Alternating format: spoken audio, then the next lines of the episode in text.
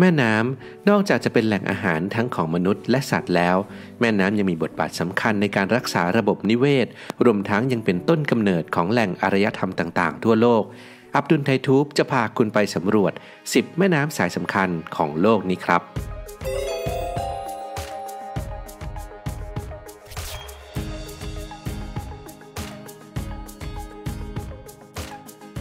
1. แม่น้ำเอมซอน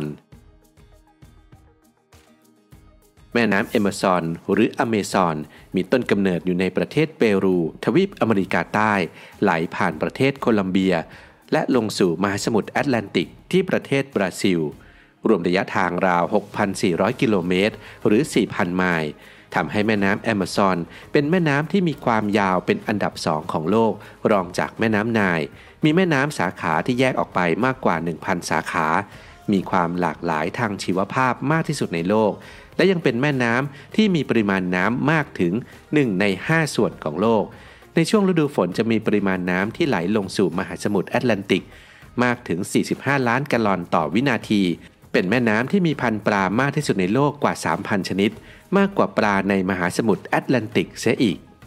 แต่เมื่อช่วงเดือนกุมภาพันธ์ พุทธศักราช 2564 นาซาได้เผยแพร่ภาพจากสถานีอวกาศแห่งชาติสหรัฐ ISS ที่ถ่ายโดยนักบินอวกาศ เป็นภาพแม่น้ำแอมะซอนในช่วงที่ไหลผ่านแคว้นมาเดรเดดิออส ทางตะวันออกของประเทศเปรู มีสีคล้ายทองคำตลอดทั้งสาย แม้จะดูสวยงาม แต่ความจริงแล้วนี่คือเหมืองทองคำที่ลักลอบขุดขึ้น แล้วปล่อยทิ้งร้างไว้ เป็นหลักฐานอย่างดีว่า มีการลักลอบตัดไม้ทำลายป่าอย่างหนัก เพื่อลักลอบทำเหมืองทองคำ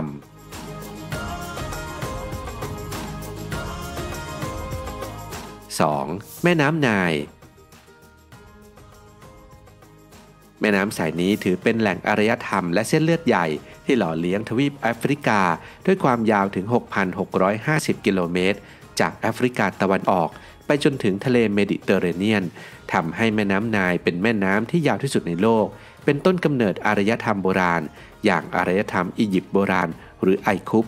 หนึ่งในอารยธรรมเก่าแก่ที่สุดในโลก แม่น้ำไนล์เกิดจากการรวมตัวกันของแม่น้ำสายใหญ่สองสาย คือแม่น้ำบลูไนล์จากประเทศเอธิโอเปีย และแม่น้ำไวท์ไนล์จากแอฟริกาตะวันออกมาบรรจบรวมกันในประเทศซูดาน จากนั้นไหลผ่านประเทศอียิปต์ และลงสู่ทะเลเมดิเตอร์เรเนียน นอกจากแม่น้ำนายจะมีบทบาทสำคัญในการเติบโตของอารยธรรมอียิปต์โบราณแล้ว แม่น้ำนายยังมีความลึกลับ นั่นคือแม่น้ำนายไม่เคยเปลี่ยนทิศทางการไหล ตลอดระยะเวลา 30 ล้านปีที่ผ่านมา ต่างจากแม่น้ำเก่าแก่อื่น ๆ ที่เมื่อเวลาผ่านไป ก็ย่อมต้องมีการเปลี่ยนทิศทางการไหล เพราะเกิดความเปลี่ยนแปลงของภูมิประเทศหรือภูมิอากาศล่าสุดจากรายงานวิจัยที่ตีพิมพ์ในวารสาร Nature Geoscience ระบุว่าบริเวณใต้ก้นแม่น้ำนาย มีชั้นของเนื้อโลกที่ประกอบด้วยหินแข็งและโลหะ ซึ่งอยู่ระหว่างเปลือกโลกกับแก่นโลก มีลักษณะระบบไหลเวียนที่แตกต่างจากเนื้อของโลกในพื้นที่อื่นทำให้แม่น้ำนายไม่เปลี่ยนเส้นทางจากฝั่งตะวันออกเฉียงเหนือ ไปยังฝั่งตะวันตกของทวีปแอฟริกา ซึ่งนั่นจะทำให้ประวัติศาสตร์โลกและอารยธรรมของมนุษย์เปลี่ยนแปลงไปด้วย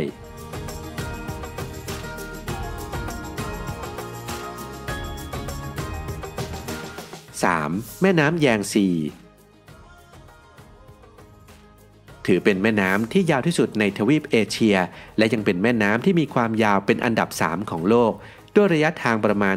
6,300 กิโลเมตร มีต้นแม่น้ำจากภูเขาน้ำแข็งที่ราบสูงของทิเบต ไหลผ่านไปยังฝั่งตะวันออก ลัดเลาะตามหุบเขาต่างๆ ก่อนจะออกสู่ทะเลจีนตะวันออก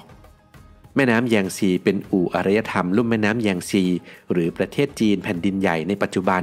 เป็นบ่อกเกิดของปรัชญาเมธีและนักการศาสนาที่สำคัญของชาวจีน เช่นเล่าจื้อศาสดาของลัทธิเต๋าและขงจื้อศาสดาของลัทธิขงจื้อ ซึ่งมีอิทธิพลอย่างมากต่อแนวคิด และวิถีชีวิตของชาวจีน แม่น้ำแยงซีได้รับการขึ้นทะเบียนเป็นมรดกโลกร่วมกับแม่น้ำโขงและแม่น้ำสารวิน ในเขตพื้นที่มณฑลยูนนาน ภายใต้ชื่อ พื้นที่คุ้มครองแม่น้ำขนานสามสายแห่งยูนนาน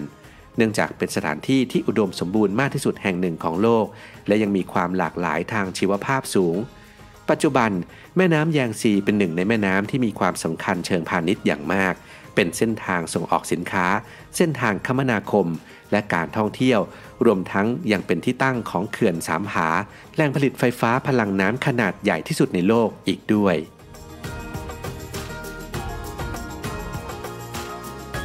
4. แม่น้ำดานูบ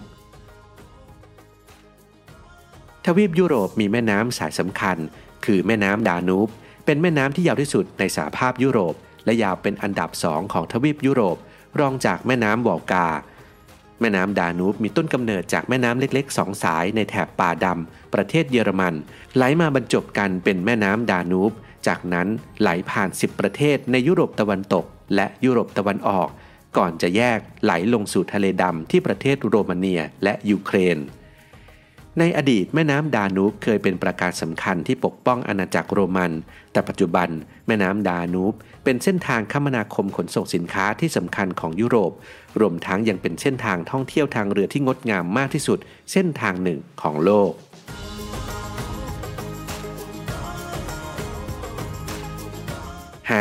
แม่น้ำคงคา แม่น้ำสายนี้ได้ชื่อว่าเป็นแม่น้ำศักดิ์สิทธิ์ของชาวฮินดู มีต้นกำเนิดจากเทือกเขาฮิมาลัย ไหลผ่านภาคตะวันออกเฉียงเหนือของประเทศอินเดีย ไปทางตะวันออกสู่อ่าวเบงกอล ในแต่ละปีจะมีชาวฮินดูนับล้านคน เดินทางมาอาบน้ำและดื่มน้ำจากแม่น้ำคงคา เพราะมีความเชื่อว่าจะช่วยชำระบาปของตนเอง ชาวอินเดียยังมีวิถีชีวิตที่ผูกพันอยู่กับแม่น้ำคงคาตั้งแต่เกิดจนตาย มีการเผาศพ และโปรยขี้เถ้าลงในน้ำทำให้แม่น้ำคงคากลายเป็นแม่น้ำที่มีมลพิษมากที่สุดในโลก แต่นักวิทยาศาสตร์ก็ยังค้นพบเมื่อเร็วๆนี้ว่า แม่น้ำคงคา มีลักษณะพิเศษกว่าแม่น้ำอื่น คือมีปริมาณออกซิเจนละลายน้ำสูง มีจุลินทรีย์ที่กินไวรัส และเชื้อแบคทีเรียได้ ดังนั้นยิ่งมีของเสียปล่อยลงน้ำเท่าไหร่ ก็ยิ่งมีจุลินทรีย์ชนิดนี้มากขึ้นเท่านั้นทำให้แม่น้ำคงคาสามารถกลับสู่สภาพปกติได้มากกว่าแม่น้ำทั่วไปถึง 25 เท่า แต่เมื่อเกิดการระบาดของโควิด -19 แม่น้ำคงคากำลังเข้าสู่ภาวะวิกฤตอย่างหนัก เพราะนอกจากพิธีอาบน้ำศักดิ์สิทธิ์ในแม่น้ำคงคา จะกลายเป็นแหล่งแพร่ระบาดของโรคแล้ว ยังมีการโยนศพที่ตายจากโควิด -19 ลงในแม่น้ำคงคาด้วย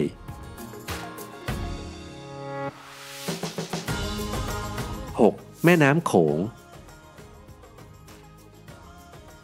แม่น้ำโขงเป็นแม่น้ำที่มีความยาวเป็นอันดับที่ 12 ของโลก มีต้นกำเนิดจากเทือกเขาฮิมาลัย ในแถบที่ราบสูงทิเบต ไหลผ่านเขตยูนนานของประเทศจีน ไปยังพม่า ลาว ไทย เวียดนาม และกัมพูชา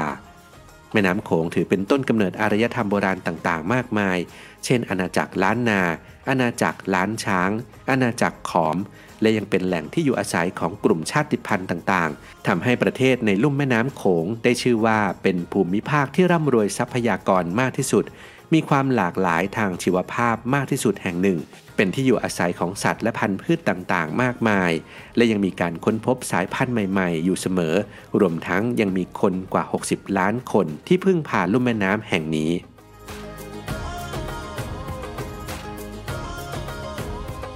7. แม่น้ำแซมบิซี แม่น้ำสายนี้มีความยาวเป็นอันดับ 4 ของทวีปแอฟริกา มีต้นน้ำที่ประเทศแองโกลา ไหลผ่านประเทศแซมเบีย รวมทั้งยังเป็นเส้นเขตแดนให้กับแซมเบียกับบอตสวานา และแซมเบียกับซิมบับเว จากนั้นไหลเข้าสู่ประเทศโมซัมบิก แม่น้ำแซมเบซี เป็นต้นกำเนิดของน้ำตกวิกตอเรีย น้ำตกขนาดใหญ่ที่สุดแห่งหนึ่งของโลก ซึ่งได้รับเลือกให้เป็นมรดกโลก และยังเป็นสถานที่ท่องเที่ยวที่สร้างรายได้ให้กับประเทศแซมเบีย และซิมบับเวอย่างมาก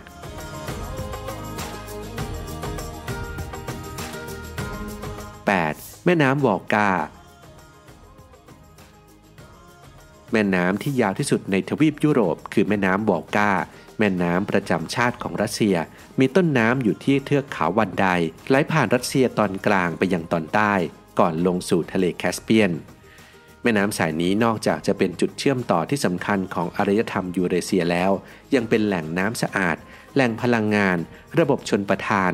ระบบนิเวศที่หลากหลาย และยังเป็นเส้นทางคมนาคมขนส่งสำคัญของรัสเซีย รวมทั้งบริเวณสามเหลี่ยมปากแม่น้ำวอลกาและทะเลแคสเปียน ยังเป็นแหล่งตกปลาและเป็นศูนย์กลางอุตสาหกรรมคาเวียร์อีกด้วย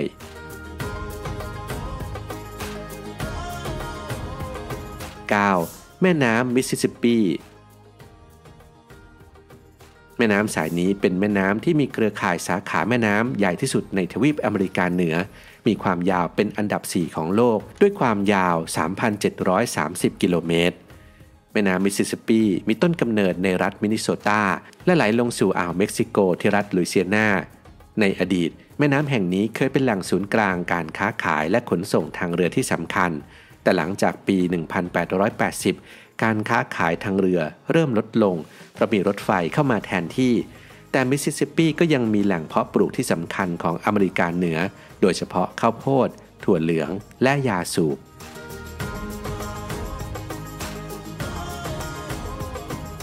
10. แม่น้ำเซปิก